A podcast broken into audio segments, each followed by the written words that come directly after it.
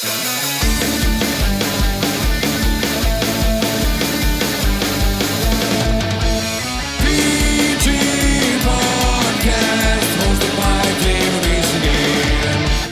everybody to Power Grip Podcast and episode number 11. My name is Teemu Nissinen and I'm your host. Today I have a great guest who is a PDGA Hall of Famer and co-owner and disc designer for one of the leading disc golf manufacturers in the world. Please welcome Thomas Ekström. Hello. PG Podcast. So let's start with some basic questions. Who are you and where do you come from? Yeah, my name is Thomas Ekström. Uh, I come from Sweden, of course, and uh, a little town in the north of Sweden called Skellefteå. Uh, we used to, uh, when we were talking to Americans, we used to say like "she left you," and they kind of, kind of, kind of pronounce it right. Uh, uh, I've been born here and lived here for all my life.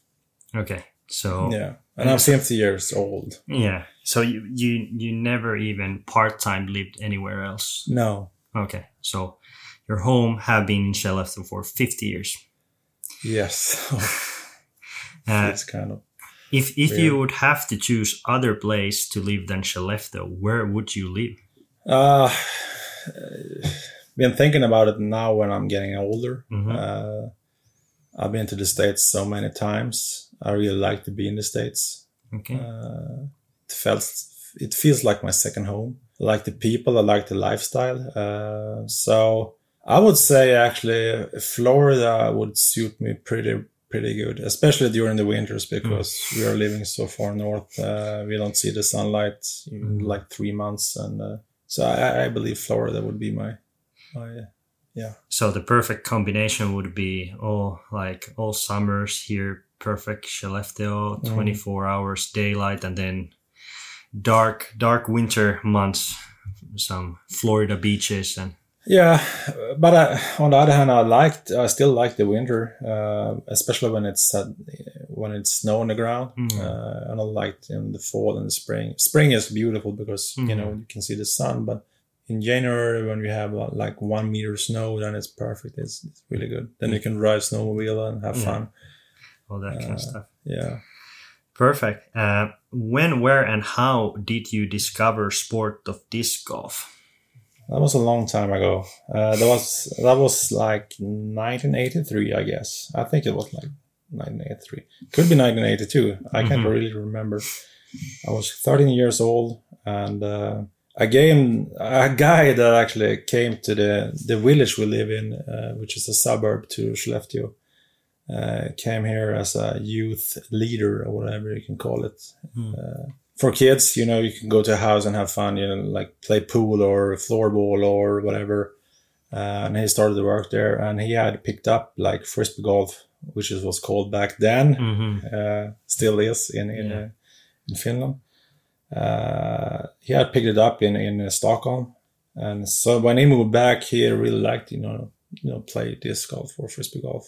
So he showed us some you know cheap uh, frisbees, uh, and we made a obstacle course uh, Mhm. with trees, and you know you can hit a barn door or whatever. Uh, and we really liked that uh, because we hadn't, you know, we didn't have much to do uh, during the summers anyway. If you don't like football or soccer, Mhm. it's just you just hang around and did some stupid things. Yeah.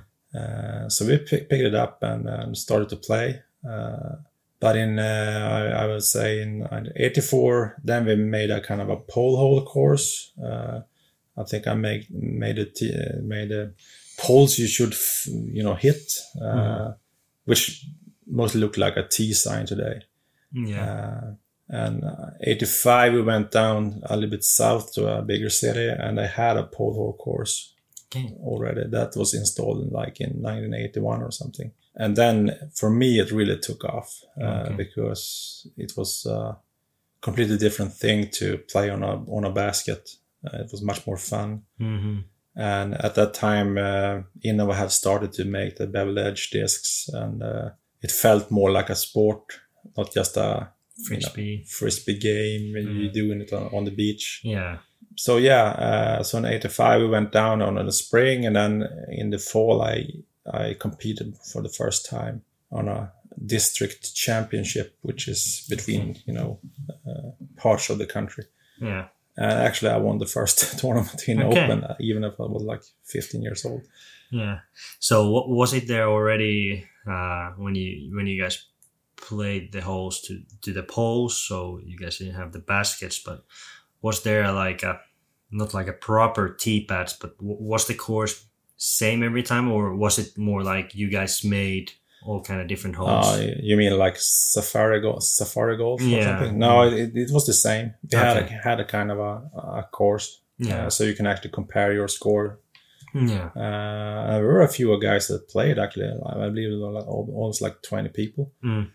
uh, in the beginning. But uh, so in '85, we we saw those pole holes, and we were yeah, we need to have this. And uh, the, the kind of house where the the the youth, you know, gathered together every Mhm. night uh, was actually a church. Uh, so we actually I actually asked the church to buy the poles, and they did it. So, and uh, '86 we had nine baskets, Okay. and we made our first nine hole Yeah. course. PG Podcast. Back then, I'm interested where you where you got the discs or frisbees back then. It wasn't Uh, probably a local supermarket. No, not the discs, but the frisbees I actually bought in in, in the city Okay. uh, because that, that was a mold hundred from Wham-O, hmm and they had it on a you know what is it called kid store Okay. where they have you know, Yeah, it's toys. like a, yeah, yeah, toy. Uh, and that particular one was a really good one. Uh, Okay. It flew great. Like a hundred something grams, like hundred. 133. 33. Okay. Yeah. So still like light, and you have to throw more or less like a spike hyzer. Yeah, yeah. Uh, but you can rip it like for 100 meters Okay. on, on I mean, in a tailwind. Yeah, just give the Uh, height. I didn't do that hyzer. back then, uh, but uh, Yeah. uh, some guys did. And then they, then the 70 mold came and, and 71, uh, which is unheard of these days. uh, and then Innova started in 83, releasing the Eagle. And uh, soon after, they came with the Arrow, uh, which Okay. completely changed uh, the sport. How how did you got your hands on those? Yes, those I had to order from the Swedish Frisbee Association. Okay. And it cost like 75 kroners, Okay. which is like close to 750 euros. yeah. Or, or like, yeah, eight bucks. Eight, bucks. Yeah. Yeah. Uh, so, uh, and they were like more kind of DX. So, you Mhm. know, uh, you can still buy a DX for around like nine bucks or something. Yeah. So Yeah. So so the price haven't really changed in, No, not, not at all, in 35 years. which is kind of crazy. Yeah. Uh, but was it that uh, Swedish Disc Golf Association they bought, they ordered the discs from states Yeah. and then Swedish players could order yes. yeah so the association was kind of the dealer and Yeah. they, they made some money from it Yeah. yes so Hopefully. Hopefully. Yeah, I think so. Yeah. yeah uh but soon after we, we started to when i started in, in the Mm. game like 86 or 87 then then discovering the world was kind of big mhm. they had a newspaper or a catalog that came out like four times a year or maybe two times a year Mhm. with all the new stuff like xds and oh it was crazy it was and they had some custom stamps uh, uh, on the discs uh, so uh, we, we started to order directly from the states uh, me and my friends yeah so we just gather up like 10 people or what do you want? okay and then the I remember I ordered like 30 AVRs, Mhm. like 20 rocks or whatever, just in one. Just that's gonna, you know, uh, Yeah. be for the rest of the season. yeah Uh, so it was, it Yeah. was good days. Yeah, I, I have heard that you have been a very big also since the beginning. You have always wanted to try everything and review everything, and you you have had a, like a like a you wanted to know like almost like how every disc fly and and tell people about that. Can you tell a little bit more about that? Yeah, I, I mean, I started when it when there were wasn't that many molds. You know, you know, I just started and it came with like maybe two or three molds Mhm. every year. But that was pretty much it. Discraft had a few, but they were kind of uh, not very good uh, at at uh, at that time. Uh, but I tried them anyway. They have the Phantom Plus or Mhm. and the Phantom, and they have a Juice, which was you know they were too flippy, and, and I didn't like the plastic back then. Even though the Phantom Plus was kind of the first champion or obsto or whatever you can call call it Yeah. type of plastic. But back then it felt just weird. It felt like a soap in the hand. Uh, so we, we didn't like that. You know, I bought pretty much every disc that Mm. I could find in the Discovering the World just to try them out, or my friends bought something. Uh, and and every new player in this sport will try, you know, Yeah. different discs and what suits them or not. Mm. Uh, so in the beginning, in the first 10 years, I just, you know, tried this for myself. Yeah. And, and, uh, and uh, I believe it was like 99 or something. I was sponsored by Innova. Uh, Mm. So I had, I could test all of their stuff. Mm. And then I started to work with a guy uh, that uh, actually imported discs from all the uh, manufacturers Okay. uh, Mats Bengtsson from Helsingborg uh, called Knickarps Disc Golf Mecca. Uh, uh, so I, I helped him with uh, his catalog, and I also in the in the end I, I took all of his all of his orders hmm through email because he he refused to have a computer. Okay. So I had to yeah all the the orders came to me and I had to call up uh, him every day. Yeah, you should pack like one Cobra, two rocks. it was kind of a nightmare. uh, anyhow, uh, that was good for me uh, because he sent me, you know, a lot of free discs from Yeah. from all the brands, um, Yeah. so I can test them out. Yeah. Uh, and during that time, I actually, you know, started to to see on the disc that this should be like overstable or understable or Yeah. have great glide or You started to realize how how the kind of the shape of the disc. yeah. And uh, like a nerd I am in this Yeah. golf, I you know I wanted to learn more. Yeah. You know, in the mid '90s, I was on a kind of a high level, so I can actually easily tell when we. Uh, when I signed on for Millennium, we were sent like 100 discs, uh, and then I can just pick them and, and see Okay. okay, this is a this is a good one, this is a bad one, uh, Yeah. and then I went out on the field and tested it. Yeah, it, this was you know Yeah. a flat top for example, uh, which I hate, Yeah. still do, Yeah. uh, uh, because they don't fly as good as a Yeah. smooth, uh, nice Dome. dome. Yeah. So that's why I Yeah. picked up this uh, Yeah. uh, this designing thing, Yeah. I guess. But I, I also have to add that I, I started to review discs Yeah. uh, when when the internet came uh, and people started to have a PC at home. Yeah. Uh, I had there were, was were a page uh, called Disc Golf Sweden, which I I uh, started with a couple of, of friends, uh, and and uh, I started to write reviews on every disc I have ever played with or hmm received on during those days. And your nickname was Professor Plust. Yes, uh, because and that came from I, I think there was a guy in in uh, in the states Hmm. that was called like Doctor Disc or something. So I, I just okay, I'm gonna be the professor. I can't remember. Professor Plust. Yeah, PG Podcast. You are also one of the all-time best European disc golfers. Could you tell me more about tournaments in Sweden and Europe in late 80s and early 90s? that, I mean, yeah. Uh, uh, what I can remember, hmm it was there were of obviously was smaller uh, fields. hmm but some of, of the tournaments were still kind of big, Big, like yeah. Stockholm Disc Golf Open have always been been big, except for a, just a few years. When, uh, when when that actually started, because they run it that for for years. that was like seventy nine or something. Oh, okay, so it's yeah, it's so- been from yeah. and always in Järva. No, no, no, no. No, came no. in like 90s or something. It started in uh, the first time I, I I won was like eighty nine, Okay. and that was in a in a park in the almost in the central Stockholm. Oh, okay, okay. so it, it, So it had moved uh, at least on three locations. when he, when Järva then came to the that was like nine. Ninety five. Okay, 95. Yeah. But what what was the tournaments more like? Same same 30, 40, 50 people was there. Like Yeah. you, you you can you can actually tell everyone by name. Okay, that's Pretty much, yes, yeah.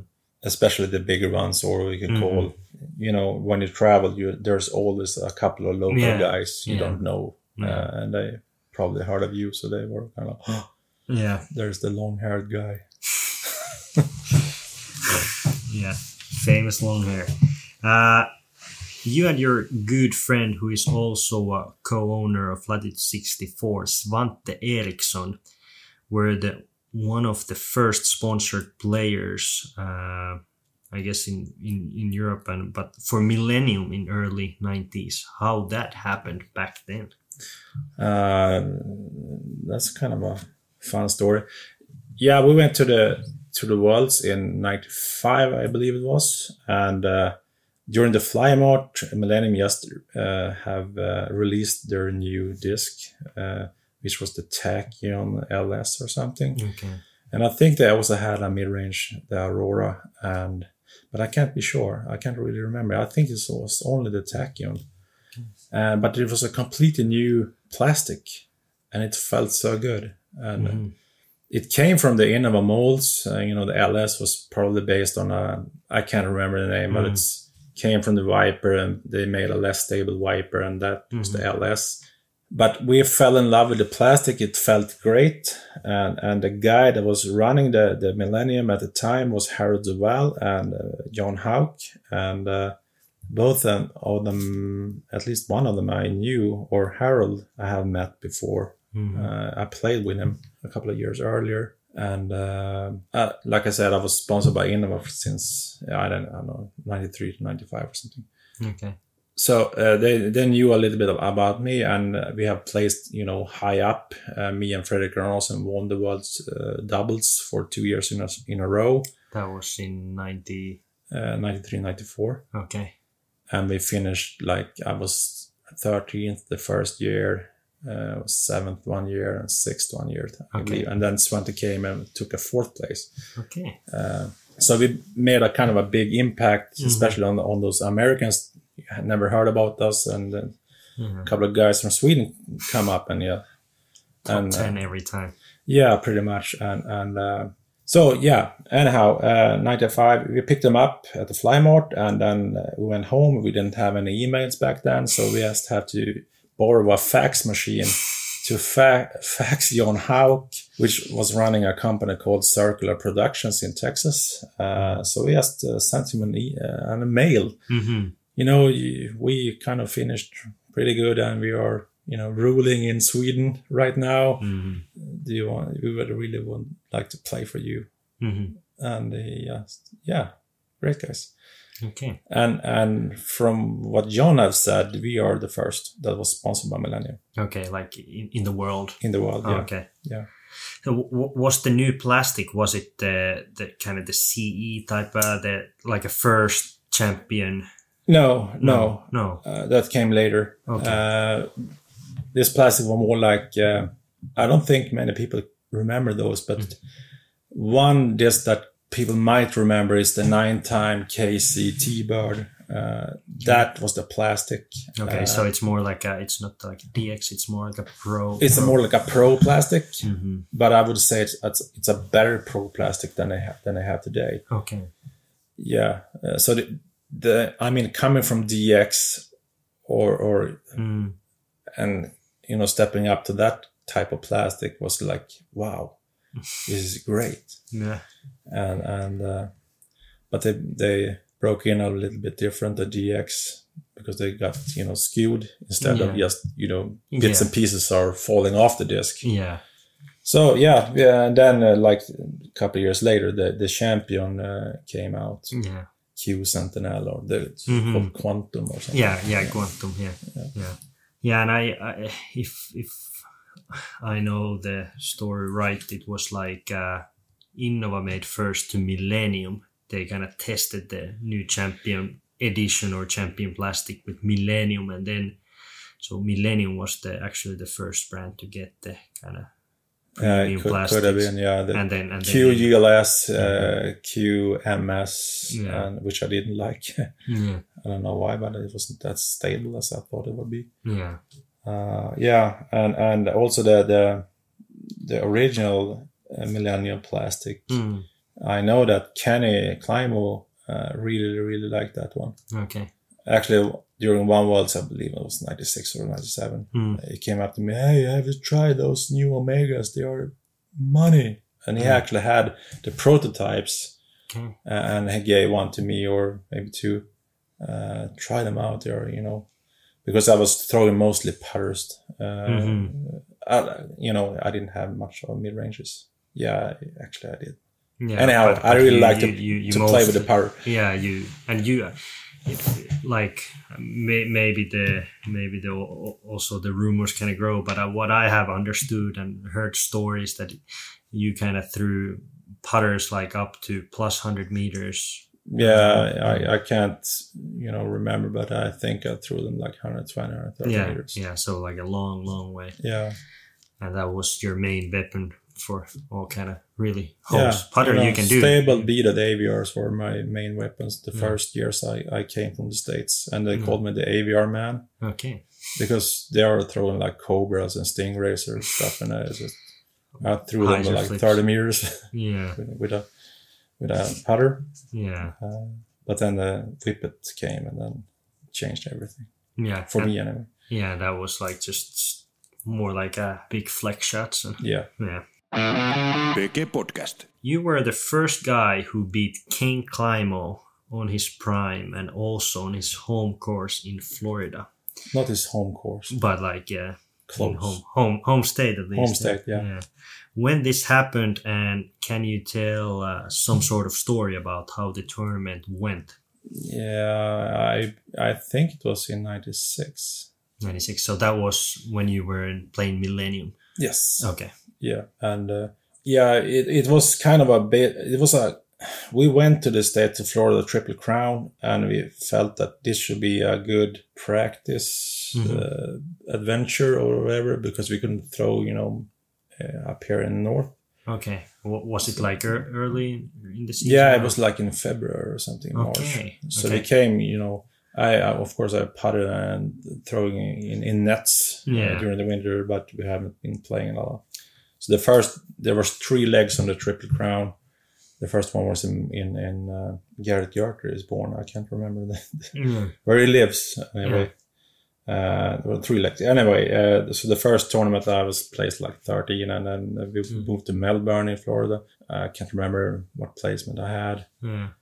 and then we, we went to Orlando for the last leg, and then I played solid, I would say. Yeah. Uh, yeah, it, it felt good. I was Yeah. and uh, I was playing with Kenny all the time, and Brad Hammock. Um, I think yeah, I can't remember if Ron Russell was. I think Ron Russell was also Yeah. playing, and a few other known guys. I don't think Barry Schultz was playing at that time. Okay.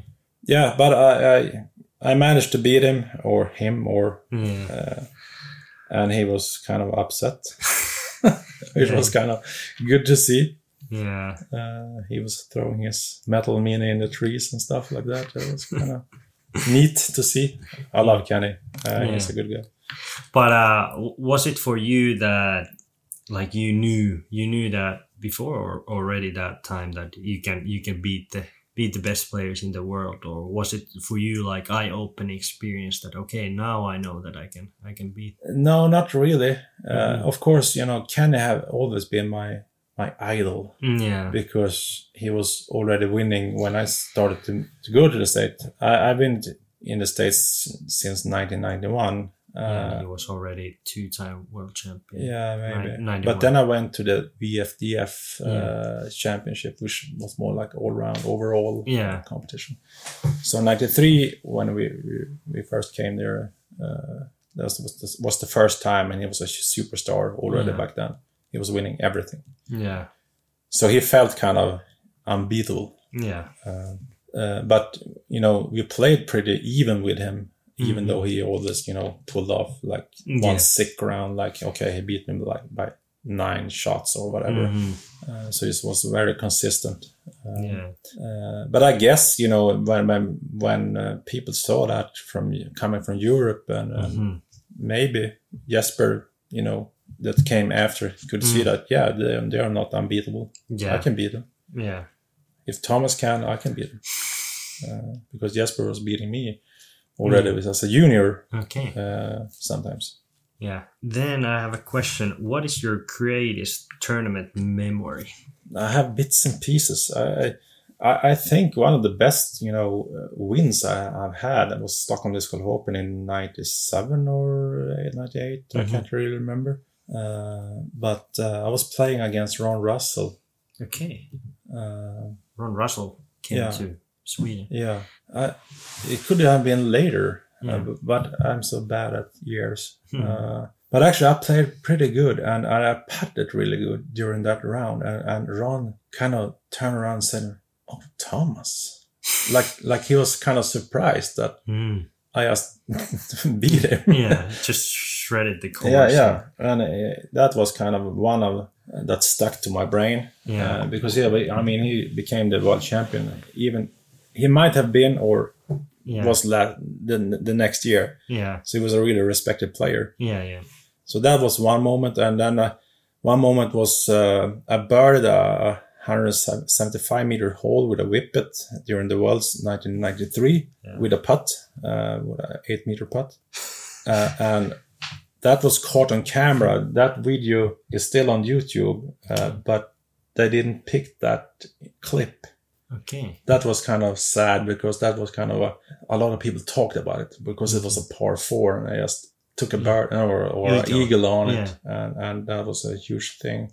Uh, so I have some, you know, bits and pieces Mhm. when when we and Frederick won the the doubles. I also made a sick, you know, uh, shot with like almost 170 hmm which we made up we made a two on and uh, those things are more Yeah.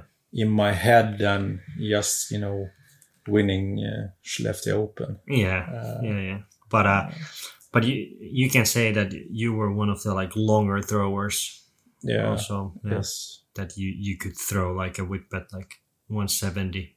Yeah. Yeah. So, which which for nowadays, the people think about Whippet is more like a, I guess speed number is six six. uh, so it's uh, yeah, six seven. yeah. So it's uh quite impressive and not much glide. So it's not not meant to be like a distance driver. No, but you you had to throw it like high, like Like, a big like- Annie. Yeah. Yeah, and, s- and work that way. Yeah. PG Podcast. Can you tell a little bit about um, disc and the equipment uh, on like 90s? Uh, they were quite different than what we have in 2020. So how so the people understand how the like shot shapes and the game overall have evolved in the last 20 30 years because it was completely different different game back then Yeah, some people think it's it was a you know big dif- difference. Mhm. I still think it wasn't that a huge difference.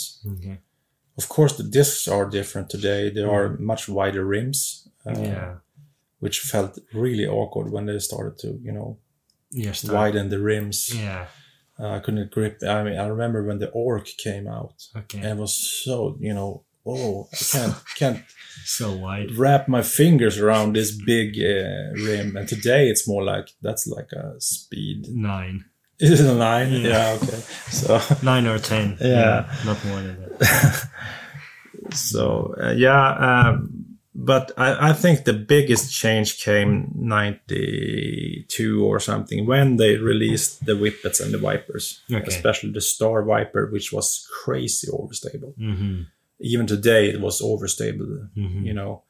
So you you the first 10 years or whatever six years in my career, career Mhm. i had to throw like spike hyzers hmm um, but you know when the, the the material got better i started to play more like i, I want to throw it flat. That was my main focus. Just throw the disc flat Mm. I mean, then we're talking board flat, not Mhm. like you're thinking.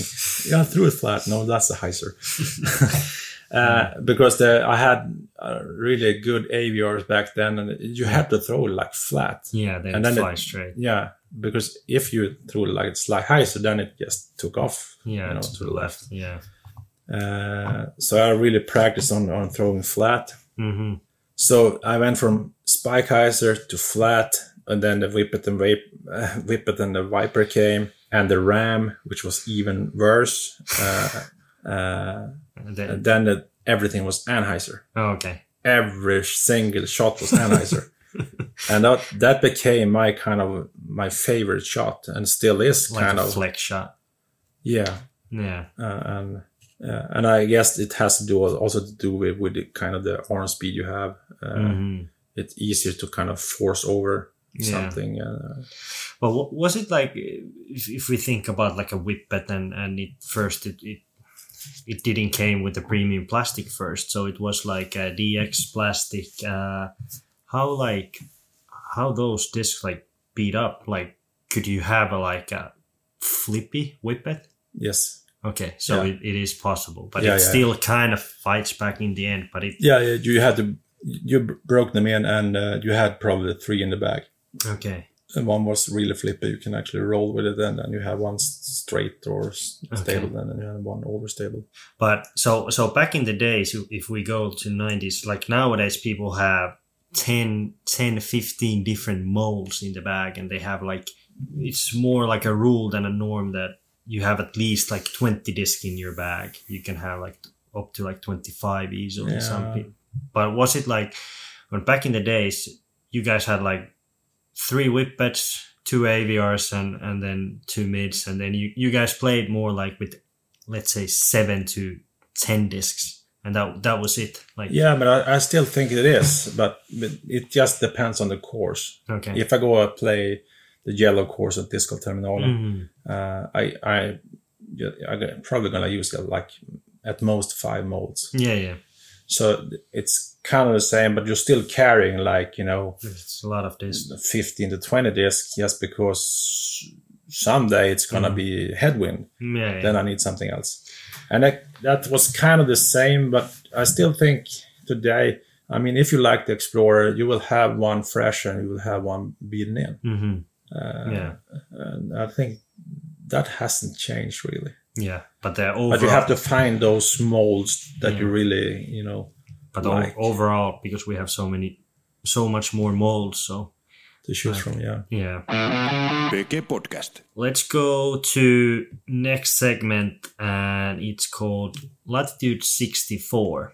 Uh, so year was what I'm guessing is 2005 that you, Svante Eriksson, Johan Åström, and David Berglund wanted to start the disc golf company. Where the idea started to start making own discs, and after that, how everything really got started. Uh, it's it started by just you know sitting down drinking coffee on the course hmm and uh, we talked about the discs and uh, how hard can it be to make a disc that was kind of Yeah. the subject we, we talked about hmm and i told uh, johan and david no not david johan and svante that time that you know i actually have made some in my computer Really? yeah I, you know i started to fiddle around with a with a cad program which is a 3d Okay. program. I didn't know shit, but uh, I managed to make a disc, which I had sent a picture of to Dave Dunipace. Okay. Yes. uh, and and Dave, uh, he he looked at it, and I I said, yeah, what do you think about this one? This I I believe it's gonna be you know overstable and pretty fast, and uh, uh, but it will have a good glide because it has kind of a pop top to it, where that was kind of it mostly looked like a fastback. Yeah. Uh, anyhow, he, he, you know, responded like, yeah, that's, you know, it's going to fly pretty much as you say. hmm I don't know if, if he was honest because Yeah. I wouldn't be if, if people are sending me pictures. Is this the perfect? perfect yeah, yeah, exactly. Uh, and there's a lot more to it than just a picture also, of Yeah. course. Uh, but uh, yeah, he, he was, and we talked a little bit later. I, I met him in, I, I can't remember. Uh, we talked a little about discs, and he was kind of, from what I heard, he, he really liked that I was so, you know, interested in his work and in, in discs in general, how they fly, and, and uh, so that's why I guess he answered politely. Anyhow, uh, yeah, uh, and the guys that oh, okay, so you already have made a disc, yeah, yeah kind of. Uh, and we asked, okay, this is a great idea. And then David came home, home back home from Stockholm. He was Mm. leaving Stockholm and uh, moving home. And he also liked the idea of starting a company. Uh, and here in Sweden, you can actually, you know, uh, go out to uh, what do you call that? If you have an invention, you can say, "Hey, we want, I would like to have some funding for this." Yeah, for government. Yeah, uh, just to start up a new business. Yeah. Uh, so we went and we made a, made a business plan, and uh, yeah, and and uh, the, the lucky thing was that the guy that actually you know took the decisions at that Mm. uh, government or whatever, Yeah. he he he was living in in in Bergsbyn, the village we are we were growing up in. And we were, you know, he remember everything, you know, Yeah. how we built the course. I was in the newspaper for like 10 years hmm because I was winning and, and Svante they then came. Yeah. So so he knew about us and, uh, and he had a belief in it. Yeah, you should know the discs. Uh, Yeah. Uh, so yeah, here you have like 2000 euros or something. It, was, it wasn't much, but uh, Yeah. uh, so we, we took those money and uh, made kind of a mold. We could we could Mm. call it a mold, but it was more like two plates Yeah. with one top of the disc and Mm. one with the bottom of the disc Okay. which is not how you make it if Mhm. you're curious. But uh, anyhow, uh, we made that and uh, just and then we went to a local plastic company and Mhm. hey, can you try this? And they, uh, okay, yeah, maybe. And and we we showed them the plastic in the Millennium discs. Uh, Mhm. We want something like this, and they this is so heavy. This must be. Uh, iron in it in the in the rim or whatever uh, so they didn't have a clue so the first uh, batch we tested was like pvc very soft pvc which doesn't say shit Yeah. if you don't know plastic but it was completely wrong plastic it felt kind of great it was kind of rubbery feeling to it but it was so soft so when I actually took it out of the mold it Mm. kind of completely collapsed so it looked like a french uh, is it called basker no Yeah. Yeah. Yeah. Yeah. yeah, like a you know Yeah. uh, was complete trash uh, and and we kind of just stood there by the machine and okay that's it. We're like okay. And because it looked so good in, in the mold when it was kind of stuck in the mold then it looked yeah that looks great. But anyhow he wanted to clean the machine because you have to clean it up from Yeah. the from the plastic. And then he then he used a different plastic which is a you know bucket plastic Mhm. pretty much and he made some shots uh, with that plastic and, and suddenly the disc you know it came out like a disc anyway Okay. but it only weighed like 100 grams Okay. which was kind of stupid uh, but they are they had kind of the same shape Okay. uh, as my my uh, drawing war. Yeah. uh, so we went out on the parking lot uh, and threw them for like 40 meters Mhm. and uh, because we, th- we thought that okay this is just 100 grams Mhm. uh, if you like throw it like 40 meters then it can okay tell if it's gonna be overstable like yeah. i wanted more like an overstable mid-range Yeah. uh, and and it actually f- flew like that Yeah. pretty much so then we decided okay it seems like thomas knows what he's, he's doing hmm uh, and we just need a you know more money. Uh, I I worked at a print shop at the time. Uh, Svante was a psychologist. Yeah, yeah. Psychologist. Yeah. I can. Yeah. Yeah, uh, uh, yeah. We have different uh, works, uh, and I don't. Ha- I didn't have any money uh, at the time, hmm so we went to the bank. And we tried like five different banks, uh, and the last one uh, we stepped in there with our business plan and our really bad, stiff, super stiff Yeah. plastic prototype. And uh, hey, we, we think this is a great idea. And the guy in charge on that bank was born or at least living in Bergsbyn, the same village we grew up in. So, and he, he had played disc golf with his sons. Yeah. So he and couldn't say no. No, he was, yeah, you guys should know. I have seen your work on the course and, and how good you have been. Uh, so, yeah, let's do it. But you have to sign off, you know, you have to sign Yeah. pretty much your car and everything Yeah, just yeah. to to back it up. Uh, but we, so we borrowed a uh, a couple of grants, and uh, made three discs out of those money: Okay. the Sinus, Medius, and uh, Primitus. Yeah. First few molds were quite unique and something we were haven't seen before. Like uh, Spike and Sinus had the thumb grips, and the famous uh, grip line plastic was something totally unique that came to Medius and uh, the driver Yeah. Uh, could you tell a little background for a few of those first discs and plastic, where the idea started for these molds? Yeah, that that was a you know steep learning curve Mhm. uh, for me because what people don't know, you have to actually calculate how much volume you have in the disc, Mhm. and then you have to calculate that with the weight of the plastic. Mhm. because you can end up with a plastic that weighs like 250 grams, the- or the disc is, is weighing that Yeah. if you make it wrong, and then it could be too light. Uh, so you have to pick uh, some type of plastic, or uh, even like we do today, you you custom make plastic to fit your molds, or Mhm. so you have the right density. Uh, but uh, at the time, we we just went to a different uh, plastic company because we were kind of uh, let down uh, of the other company because they didn't know shit. Uh, Yeah. We we thought so, but it, it it is it isn't easy. Yeah. Uh, so we went to another company and they had some samples, like almost like ice scrapes you have on the car, hmm so you can actually feel the plastic Okay. uh, and then we just pick a, picked a few. This feels kind of great, and we were looking for plastic that felt like the early prototype Omegas for the putters hmm because that was my and Svante's main Yeah. putter, and really liked that kind of a rubbery Feel. feel, but it was not sticky, but it was Mhm. kind of a yeah, Yeah. uh, and uh, so that that's how we found kind of the zero line, uh, which was then kind of a little bit more custom made. And about the grip line, uh, that was something we we wanted something more like uh, a type of a pro plastic, but Mm. with better grip.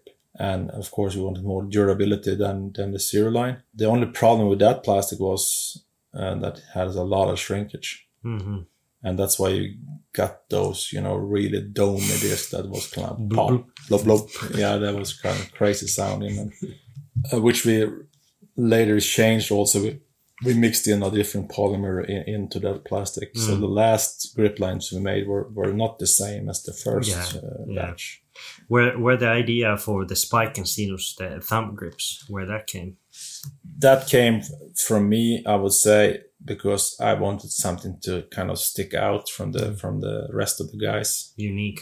unique yeah uh, and uh, i thought that could be something that people would like Mhm. and uh, some would hate but you can still have your thumb You between choose. them you can choose and there were also different you know structures on them so Mhm. and and later on we found out that that in rain it Mhm. actually works Yeah, yeah, it, it feels better in rain you have a better grip with the thumb yeah, so that that that idea just came there from there Yeah. uh, yeah, most mostly a gimmick, uh, I would say, yeah. just to stand out.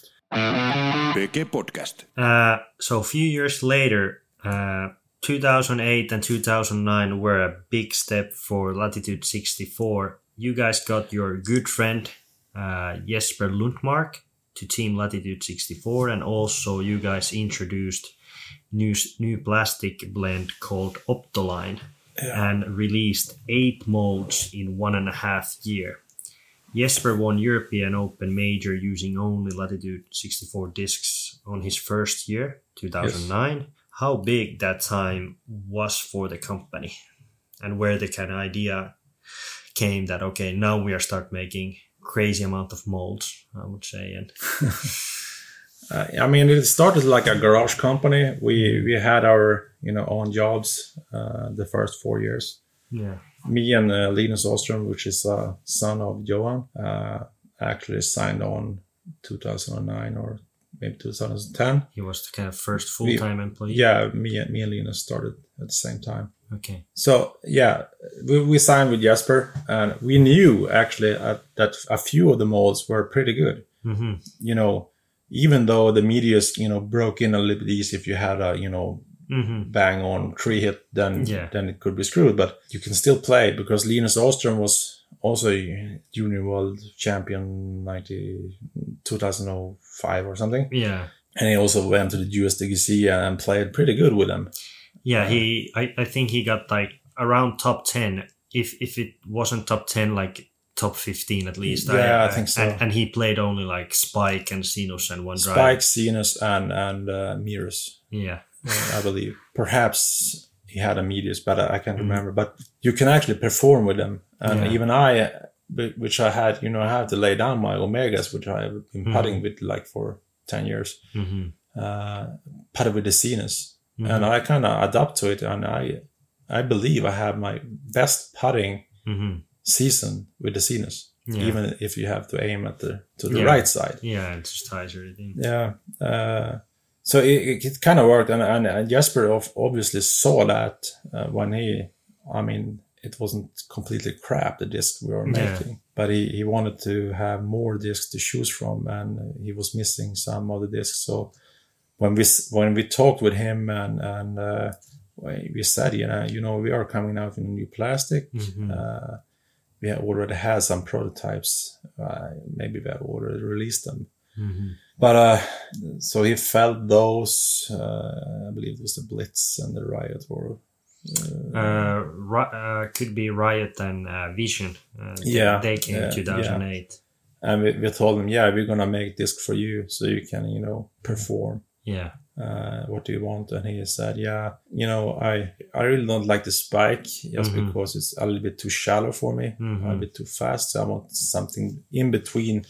He was putting with a Aviar or something. Aviar or Yeah. Omega. Probably Aviar. Yeah, he yeah Aviar. I think he switched to Aviar. Uh, anyhow, in between the Aviar and the Spike, I would like to have a disc. And okay, uh, then then we have the Pure. Yeah. Uh, and he wanted a a, a, a new mid range. Uh, he could throw the medius, but it was too stable. He wanted more something that could drift a little Yeah. more to the right, and that and then we made a fuse. He also wanted some uh, a, a Faber driver, uh, which could replace something he he was throwing, and that Mm. that became the striker. And then later on, the Halo also came Yeah, for fast. for faster drivers. Yeah. Yeah, and I used that a lot. I And then it- and then he he went and won won the major at Epila European Open yeah, with only only only those discs. yes. Yeah, it was a pretty big thing back then. It was, yeah, it was kind of. I, I, couldn't really believe my eyes. Mhm. I, I, I mean, I could believe it because I've been playing with Jesper for years and years. And Mhm. I, I said he can play with a spare wheel. He will still beat whole Europe with 20 shots, like Yeah, because it doesn't matter really what it, what he throws. He just needs to know how they will fly, and he will beat everybody because he was sinking putts for like 40 meters. yeah, at the time. so competitive.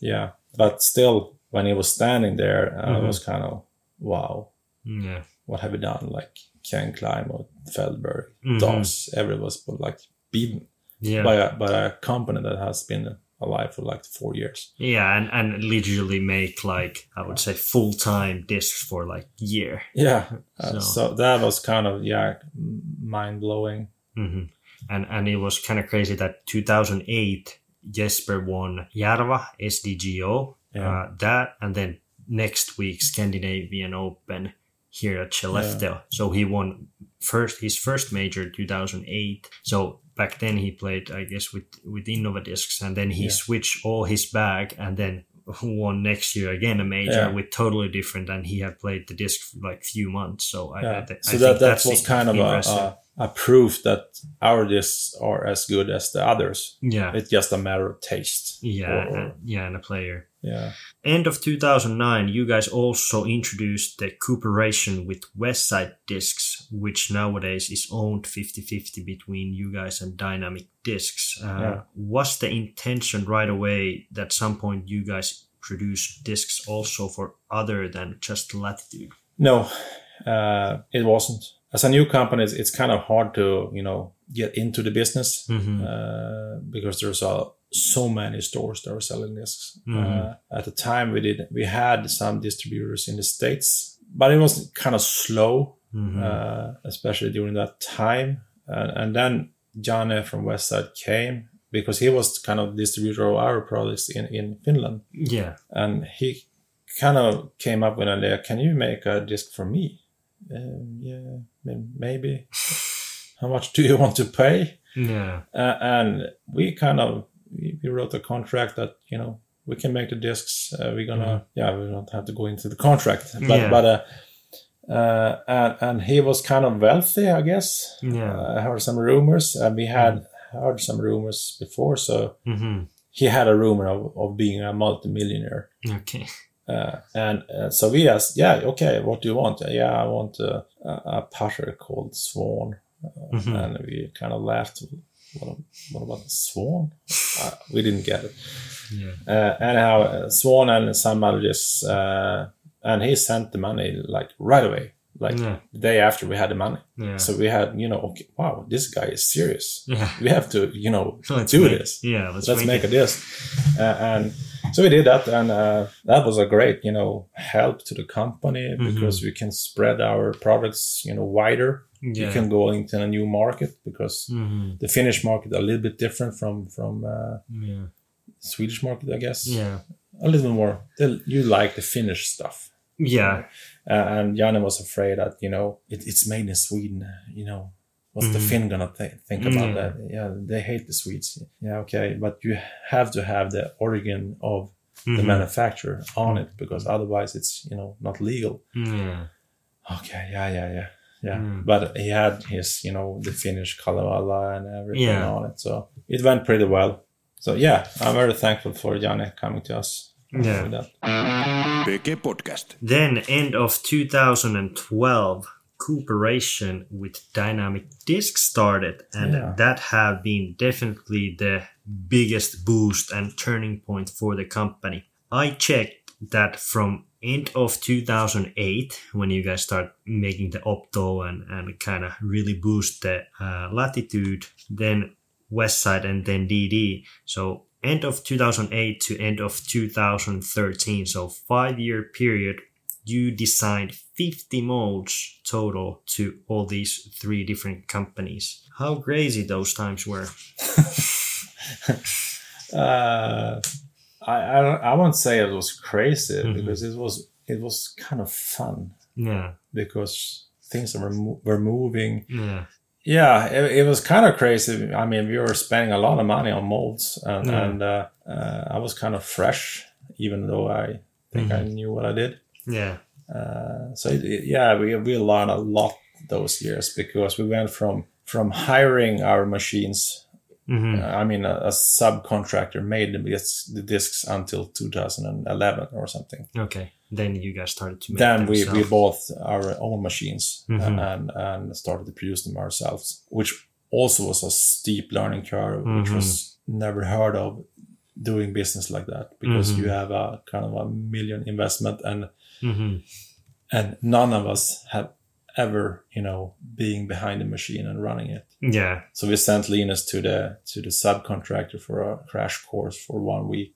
They were they were kind of that was kind of neat of them to Yeah. just you know let Linus learn a little bit more uh, Yeah. about. I I knew I mean I knew everything about the theory about it and Yeah. how you what what you should change and stuff like that, Mm. but. It's a completely different story standing behind the machine and yeah pressing in values. So yeah, uh, what were we talking about? DD.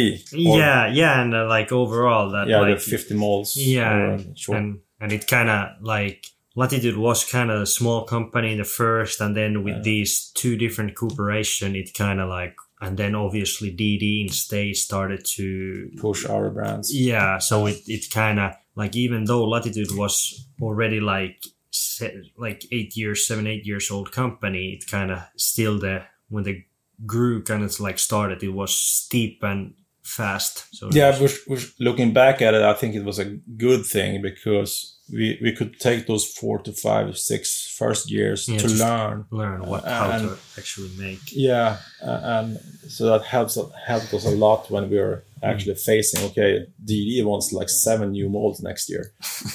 okay, and John is like he'll have already paid for five new molds. Yeah. Yeah, it was a lot of testing and a lot of you know. Yeah. It was kind of fun, yeah. Yeah. And you were probably because you have been the Professor Plaston, and uh, so I guess for you it was a, some sort of dream to actually now create these discs and like uh, three different companies and yeah Yeah, in, in a sense, yes. Uh, but I have to confess that uh, Mm. I never been. Maybe I mean in the first years, I I, I kind of had my. I, I tried to learn more, Mhm. and, but you know, it felt like okay, I can't do that crazy things right Mhm. now. You know, putting thumb pads Yeah, yeah, on yeah, on disc or because people are kind of ah, what's that? I don't recognize that. I don't. I don't want to buy it. hmm So I had to, you know, make this more like mainstream. yeah And then when when you know it, everything took off, it Mhm. was just okay filling the gaps in the flight chart, yeah pretty much. Just that that was just, yeah and I didn't have time to. I still have some ideas how I can. I have I have said that for like five years now, but I Mhm. still haven't had time to, or it hasn't been uh, you know priority to make a new you know disc that yeah. could you know look a little bit different. Yeah. Yeah. But this is the time to do it. Now we are kind of uh, recognized and we are people know about us. Yeah. Which we try that with the missile and uh, and, uh, and the Raket. raketen yeah PG Podcast. So now 2020, you have designed total of 158 molds for four different companies after the recent Discmania edition in 2019, which makes you the second most disc golf mold designed guy after Innova's Dave Dunipace. Uh, for you, what kind of process it's usually is to design a new disc? uh, usually it is collecting info Mm-hmm. I- I what we can- want, what we want or what dd wants or what westside or now, like to have or now Discmania. Yeah, so that's kind of the main thing. Uh, we are talking about, you know, we have some meetings and and uh, obviously we have a you know huge product catalog we can actually Mhm. choose from uh, today, and we can say, okay, the whatever the villain wasn't Mhm. wasn't a great disc, Okay. but if you can kind of make a different villain with you know more fade or yeah, more turn or whatever, yeah, then you have a kind of a base uh, to Mhm. talk about yeah, uh, which helps me a lot, especially when when I mean the, the first time Jeremy uh, come to us came to us and, and yeah, can you make a driver, a mid range, and a putter? hmm Uh, I told him, yeah, I can do that, but what do you want? yeah, I want something that you know hmm flies. Yeah. yeah, of course, uh, but. Do what what kind of stability do you want? Do you have something that, that you can compare it to? yeah, or- and that's how it goes. Yeah. So he kind of could have said like, okay, uh, I really like the whatever, or- yeah, the Yeah. pure or whatever that was on the market. Yes. Uh, yeah, striker. uh, but make it more stable or hmm something like that. So that's how it goes. Uh, and then based on that information, I just sit down with my computer and, and start a drawing. Yeah, make adjustments and um, Yeah. Those So- tiny adjustments Yeah. I told you about. Yeah. yeah it's it's it's crazy like when like i'm i'm a big like a disc nerd and i i i, I want to know a lot of disc golf and different discs and uh, it's crazy if like if we are looking like human eye and like a disc Mm. And then and then you say because like one tenth of a millimeter Yeah. can make a difference and that's like human eye really can't see No. if if you are not like professor to like and and know know how, what to look so it's it's actually it's it's quite crazy like like a, It is. see see the all the like minor changes because people think that like in a market there is a lot of discs and oh this is same than this or this is same than Mm. that it's like there is actually difference and uh it's uh quite hard to see from It, it is, and, and uh, yeah, I rarely see YouTube reviews Mhm. or look at them. Uh, but but uh, whenever I see them, they usually compare the discs, and this Mhm. is similar, or this is Yeah. exactly like this disc, and in my eyes they are completely different. yeah. Yeah. But in a you know on a layman term or what do you call it? Uh, if you just compare the big part, okay, this is a, Yeah. has a bead and this has a rounded shoulder, yeah. then it's oh this is so close. yeah. Yeah. but- exactly. When we're talking about like one tenth of a millimeter, yeah. and I know how much it can make, Yeah. the difference of the flight. Yeah.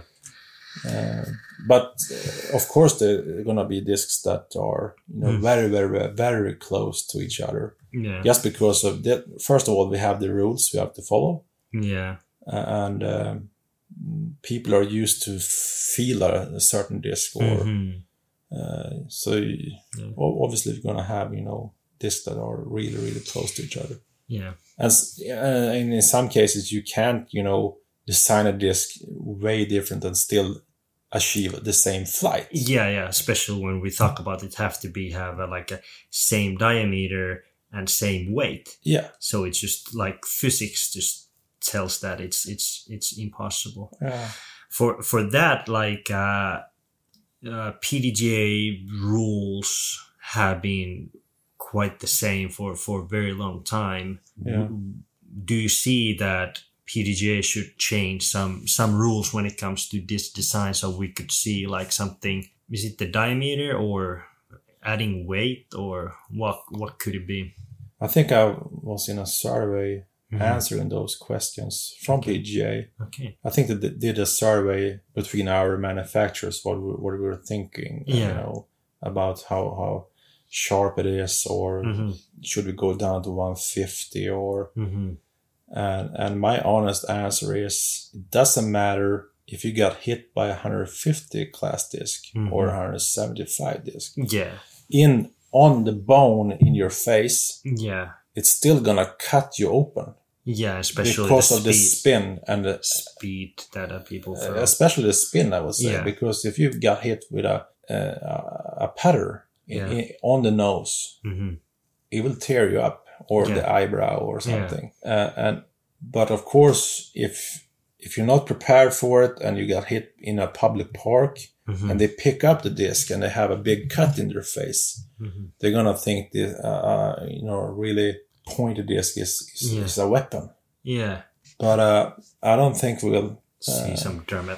No, I don't think so. And I, Yeah. I, I I think it would be very hard to do because there's a lot of millions invested in molds. Yeah. And there are people or, or companies are relying on and still selling for like Yeah. 25 years. Yeah.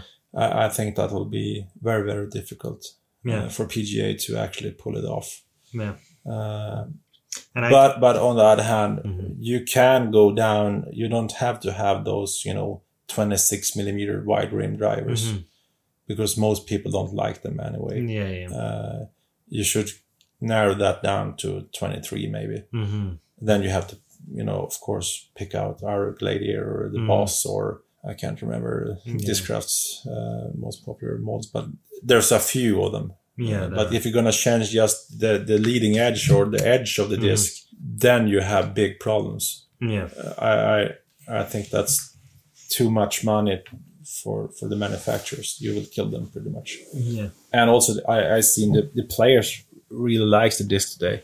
Yeah. It's a completely different sport. It's now it's a, actually uh, a yes, sports equipment Yeah. Yeah. Uh, instead of just a frisbee. Yeah, they are very. I, I think nowadays they are very accurate and and um, they fly far and, and they and they look good. Yeah, Like on like European Open with five thousand people watching, it's kind of cool to have a bright color frisbee or disc flying flying hundred and fifty meters accurate. It's uh it's a beautiful thing, and uh, I I, th- I think we will go go with these these uh, equipments. Uh, I, I think it's much time. better to, which I think PGA have have been working on, uh, uh, working on the security around the courses, mhm. which is the most crucial thing. Even though if if you if you're just gonna throw like frisbees, yeah, yeah, you still have to have signs. yeah. You're so- entering a course here. yeah. Watch out! I mean, that should be Yeah, you don't go to bog golf course, middle of there, and picnic. exactly. You you know you Yeah. what it is, but uh, Do you know why they have those rules? no, Have you heard that? no. It, it actually came from from uh, '89. Okay. a guy in Texas wanted to make a disc that flew, you know, further than everything. Okay. Uh, and he came uh, to England. I can't remember the name of the guy yeah. uh, with a disc called Flazer, okay. and it was sharp as a knife. and it was in in in uh, a plastic.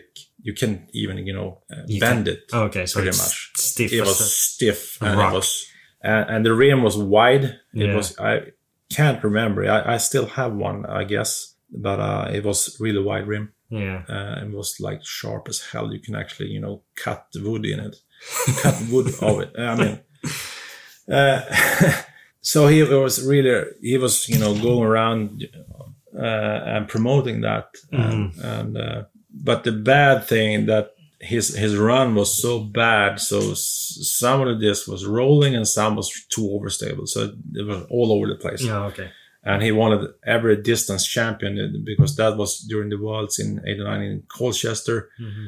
Uh, and during the distance uh, uh, final, he kind of gave you know stacks of discs to the the champions to try out.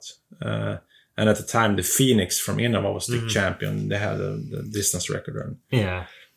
uh, but anyhow, that kind of spread, and I, I don't know what happened in, in the states, but uh, that was a weapon. That was a murder weapon because I took it home. I had, it, I think I had two, tested out on a field, and I had a big wooden fence next to it, and that and it kind of faded uh, in there into the fence, and it stuck in the fence. So it could have took, stuck you on know- the skull. like yeah, and it, it kind of seems crazy, but it you know it hmm it carved a splinter, so it's kind of standing in the, in the fence, and I Yeah. okay, I don't want to throw this on a course because then our course was you know in the middle of a, Yeah. a suburb or whatever Yeah. it is, you know, was you know bicycles, paths, and everything, and so that was kind of crazy. And and in or PGA, yes, you know, I guess they realized this is going out of control. Yeah. So they they put it strict rules. Yeah, they had to come up with a with a restriction. Yeah. Uh, so that's why we have those rules. okay. Quite crazy story. PG Podcast. So Latitude 64 as a manufacturer is known for the top quality, I guess most automatic production and consistent disc run after run. Uh, was it clear from the first day that you guys want to focus except uh, making the production as automatic and consistent as possible? We wanted to make quality discs. That was kind of the main main uh, target, which wasn't easy and still isn't easy. Mm-hmm. Even though if we have learned a lot during the last 15 years. Yeah. Because when we were curious about making a disc, we, I have played for like, I don't know, 20 years and, and Svante played with, and like I told you in the beginning of this Mhm. interview, it was, we could actually tell the difference between the discs, even Yeah. if there were kind of stacks we got and, and Yeah. Uh, and uh, so the inconsistency was a problem even from the beginning. Yeah. uh, and have been you know all of the years. So we, we felt that can we make more consistent products that would be a you know good help for many players uh, in the in the world. Uh, so that was kind of the, the first goal we set up. We, we should make you know better quality over overall. Yeah. uh, which was kind of it's easy to say and put on a paper, but it's a lot tougher to actually do it.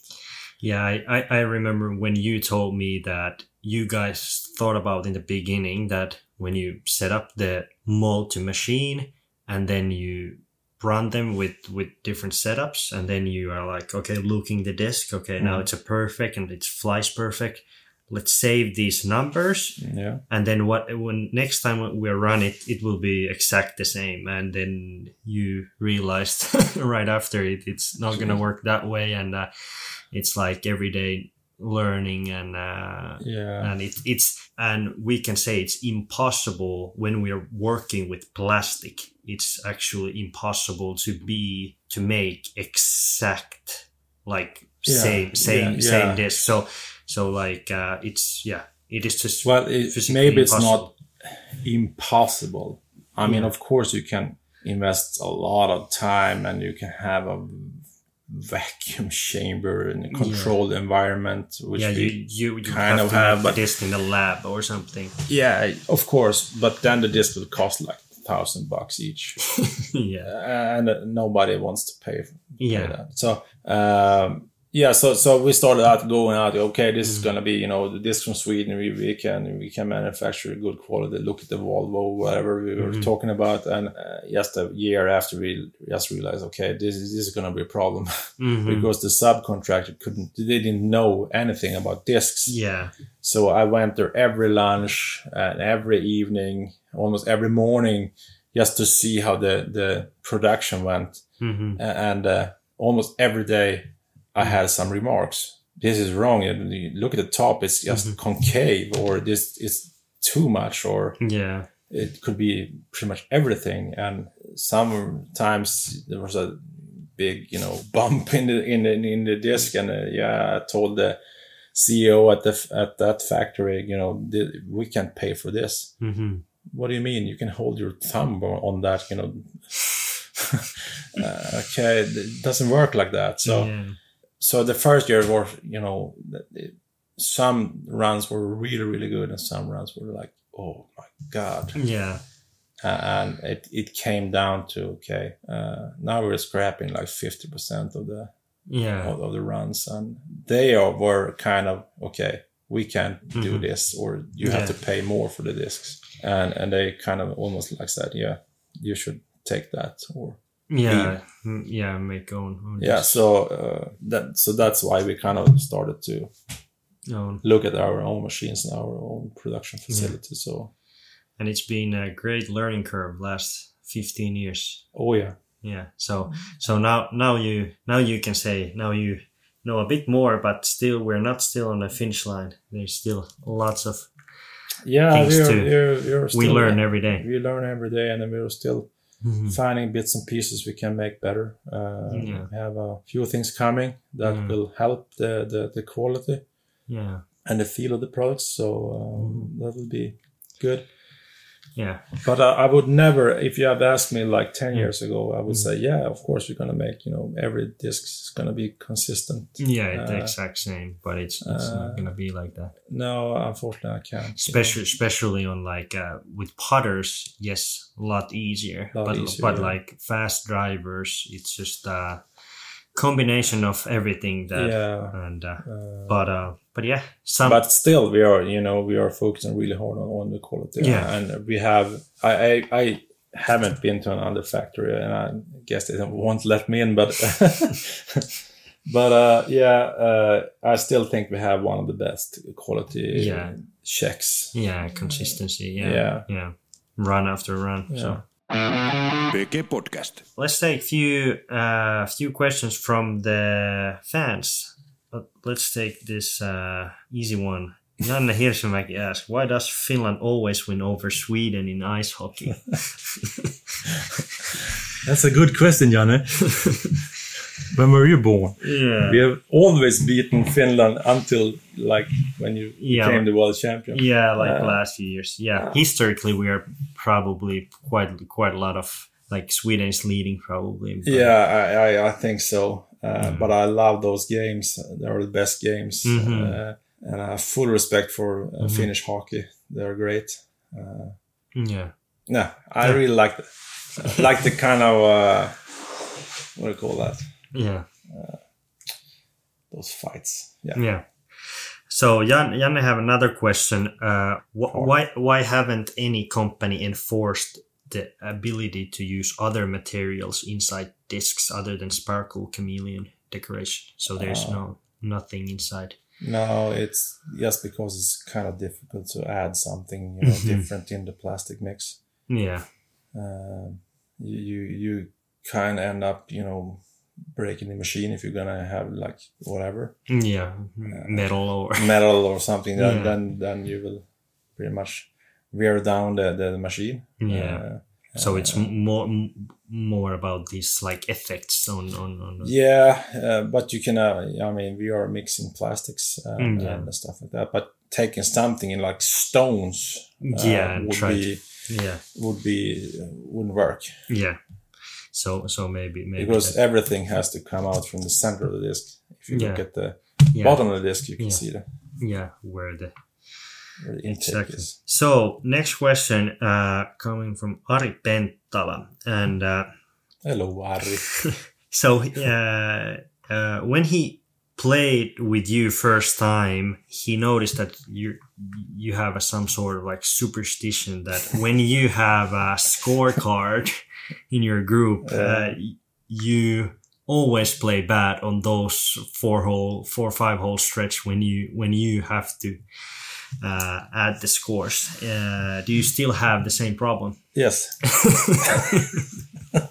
Which doesn't make any sense. Uh, I don't know this season, but it has been been following me for like 35 years. So I, I guess it's the same. Uh, I must must have told Ari in Finnish Open or something. yeah. Yes, I, I actually calculated on this, and and roughly I would say I'm average plus two on those five holes over 30 years. Which doesn't make any sense. No, because I don't I don't think about it. I don't think about okay, I have the scorecard now. I'm gonna suck. It is just uh, It's just you know you have spit outs, you have uh, rollaways. Something will happen. Usually, so it's just some sort of cor- uh, curse. yeah, Just for you. it's a Mm. kind of a curse, yeah. Hmm. Because whenever I come to course, okay, there's a water hole. hmm Oh, it's your time to have the scorecard. Then I know, okay, this is gonna be a nightmare. Double OB in the water. Yeah. So yeah, I'm Yeah. superstitious that way. Yeah. PG Podcast. Markus Mäkinen asked, uh, was the op- optoplastic uh, that much different than like six, seven years ago, or has it aged like a good wine?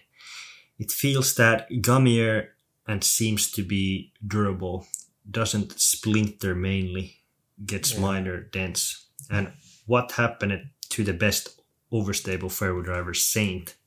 It used to be less stable, now it feels like overstable. The saint. Yeah, I don't know, Okay, yeah. Uh, but okay. uh, but let's let's take the was the optoplastic that Yeah. much different than six seven years ago? Uh, no, not really. But No, everything ages. So if you have have a disc from like Six, seven years ago, Yeah, it will age.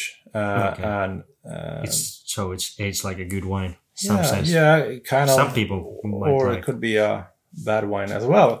uh, but my fuse is still Yeah, very, very good. yeah, Uh, yes. Uh, so yes, uh, every plastic will will age. okay, Uh, you guys are too young, but in in the past, when we have Mhm. only Innova or Discraft making discs, they have like DX, hmm and some runs they were they were they, they broke Mhm. after a couple of years. Your, so your favorite putter will break, yeah, yeah. So, uh, yeah. split in two, and not just because of the age of the Yeah. material.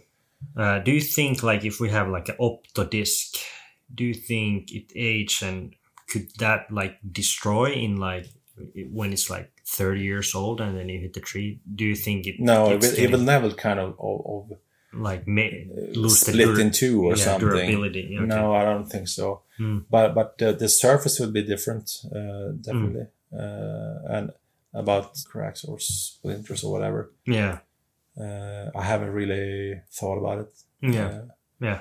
And then and then the question also was the about the Saint. It used to be less stable. Now it feels like overstable. Did the mold change, or am I aging and losing it? but I, I but know I- that feeling the last.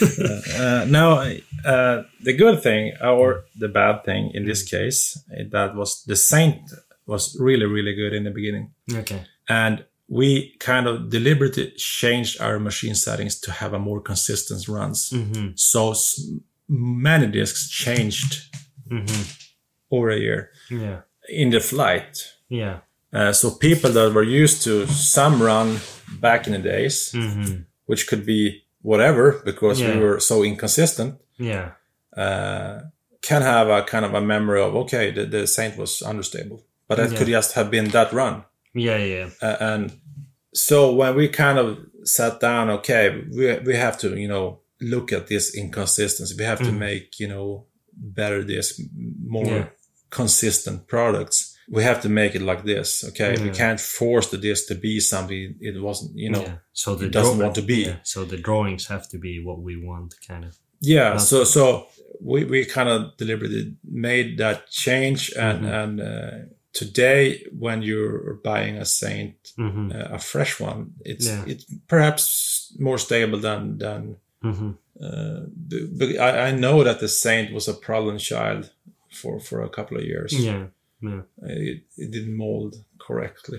Yeah. Uh, But, but yeah. today they are. I I think they're yeah. hell of a disc today. Yeah. Perfect. on, on another thing I have to Mhm. add in this discussion is Mm. is people are kind of you can see uh, people are writing on Facebook, okay, I just Mhm. bought this uh, Saint or whatever, hmm and it's so understable. hmm And then because we don't have any you know uh, numbers or dates on the disk Mhm. when they are produced, Yeah. it could be a four year old disk. Yeah. So it's very hard to me to say, okay, sorry, uh, yeah, but it could be so. Um, when we are making this today, they will be out on the market like next year yeah. pretty much. Yeah. Uh, so it's, it's hard to you know follow up on, Yeah, on the, yeah, yeah. but Exactly. but I think ev- everybody that you know uh, bought a disc from us the last four years hmm will have see that consistency. Yeah, exactly. Uh, and and he en- ended the question and thank him for the best disc. Yeah. So You're welcome. and uh, he have actually a autograph where it's your autograph on the old fuse. So so like uh, he had Oh my god! he have chosen the. It looks like the the first run fuses. first round fuse? Maybe. uh, perfect. Uh, then next question: uh, What have you been most proud uh, of so far with everything you have a- achieved with Latitude sixty four? Yeah, yeah, You yeah. it's a it's a Uh, It's it's uh big question, kind of. it is, Mm. uh, and when you have been inside for Mhm. so long time, you don't you rarely go outside and look at it yeah, you know what I mean. Yeah, yeah outside yeah. the box. And, outside of the box and just look at it. And uh, but but uh, I believe it was like last fall or something. I was needed some tool or something, so I went to the factory and it was it was actually closed that day. hmm Uh, and I went in and uh, everything was silent and hmm it's quite big hmm and it's kind of wow. Yeah. I kind of was one of those that started this. hmm That was kind of a moment that I I remember. Mm. Um, other than that, I mean, of course, uh, Jesper's first win uh, was Yeah. kind of cool. R- Um, Ricky won two. Ricky won two world championship. Back Johnny back. McRae won one. Uh, we have a lot of success stories uh, to tell. hmm But I guess like overall that like uh, here here we are at the moment we are here in Skellefteå and and uh, machines are running hundred percent and everything is like so day to day. So it's you don't even always kind of think about that. Okay, the, like we are making a lot of discs and uh, there will be lots of people that enjoying playing playing this sport with those. So I guess it's sometimes it's hard to hard to understand It's, it's really How- hard how- to grasp. how how and how how much disc golf have grown over Yeah, yeah, last 10 20 30 I mean, years I remember we had like in, in the old place, old Mhm. factory, we had a lot of discs uh, standing Mhm. on the shelves, and we have you know refilled the shelves, refill. yeah And I was thinking, who's buying this? Yeah. I mean, come on, we are making like thousands yeah of just this one, and Yeah. they are selling out. And and today, when you go into the to our warehouse, Yeah. which is just the Europe uh, Yeah. side of it, uh, it's kind of who's gonna buy this? yeah yeah uh, uh, and it's it's kind of overwhelming to see. hmm Uh, that's cool, yeah. perfect um But you didn't get any good answer. Uh, Yeah. What I'm most proud of, Mm. I, I believe I just overall the full story. I Mhm. mean, it's just guys guys from northern sweden small small Yeah. city or town small city have have now not like you guys have put Skellefteå in like the people in america Yeah, like yeah.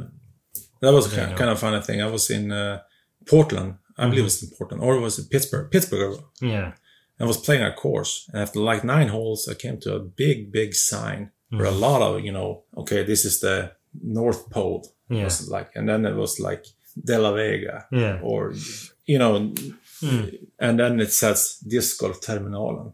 Yeah. and it was uh, In Pittsburgh. Yeah. yeah, in Pittsburgh. It was kind of wow, in the middle of nowhere. Yeah. Uh, so I guess yeah, Yeah. we made Yeah. this small town a little bit famous. Yeah. Exactly. Let's take one more. Um, I guess this is a quite hard question, but uh, I disc, do my best. yeah, disc manufacturing and development has already gotten pretty far. But what area do you think we can still be improved or innovated even further and better? uh, yeah, it's it's um, yeah. I think still the the we have uh, things we can work on uh, with the aerodynamics side of things. I don't know if it's gonna you know make a huge difference. Mhm. I don't think so. From my knowledge, it's just gonna be okay, tad better. Yeah. Or uh, of obviously the material changing uh, Mhm. because now we have or uh, we have uh, all those discussions about climate change and everything, and um, obviously the material has to change or will be changed. Mhm. Uh, we don't know yet. Uh, of course, we are also looking at you know more sustainable products. Mm-hmm. We, we will see what's going to happen. Uh, I don't think it will be better, but it will be up to par with what we have today, I Yeah. guess. But of course, like we were talking about, like I haven't probably haven't made the best disc yet. Mm-hmm. Uh, I'm not sure if I, if I'm going to Mm-hmm. because it's so small, small things you can Yeah. actually manipulate and, and change, and uh, you have the feel, you have you know, and what is what what is the best disc? That, that's also uh, you know Mm-hmm. Yeah. a really tricky question. No one can answer that uh, because we have different hands, we have different power, we have you know, so, so yeah. I don't think I can have a good answer on that Mm. question if we if we can improve a lot more. Mm-hmm. I still think we are improving in Mhm. some way. Every company out there are still improving because we Mhm. are obviously competing Mm-hmm. and we have to be more and more, you know, Mhm. uh, thorough. What do we call Mhm. it? You mean? Uh, so yeah, it, it's it's it's difficult uh, But to, I- to to look into. I mean, I have to go to a fortune teller or something. Yeah, and I guess with with these PDGA rules, there's like nothing like dramatic. If if something dramatic would happen, then also the rules have to have to change a little. bit. Yeah, I think so. I, I believe. I mean, of course, if I knew how to make a disc that went Mm. like hundred meters further than everything else in the Yeah. same rules, yeah, I think the sport will change too much yeah, yeah, uh, because everybody would love to have like hundred Yeah. meter extra on their drives. yeah, Uh, but I think that will al- almost ruin the sport also. yeah. PG Podcast. Here was all the questions. Uh, I want to thank you, too much for coming to this podcast. Do you have any uh, last words to listeners? Stay healthy. Stay healthy. It's the Yeah, enjoy most, this. val- most valuable thing you have in life. yeah. Health. Perfect. Now I want to thank you, all the listeners, and uh, we will see you in the next episodes. Thank you, too much for visiting. You're welcome. Bye. Bye. Bye.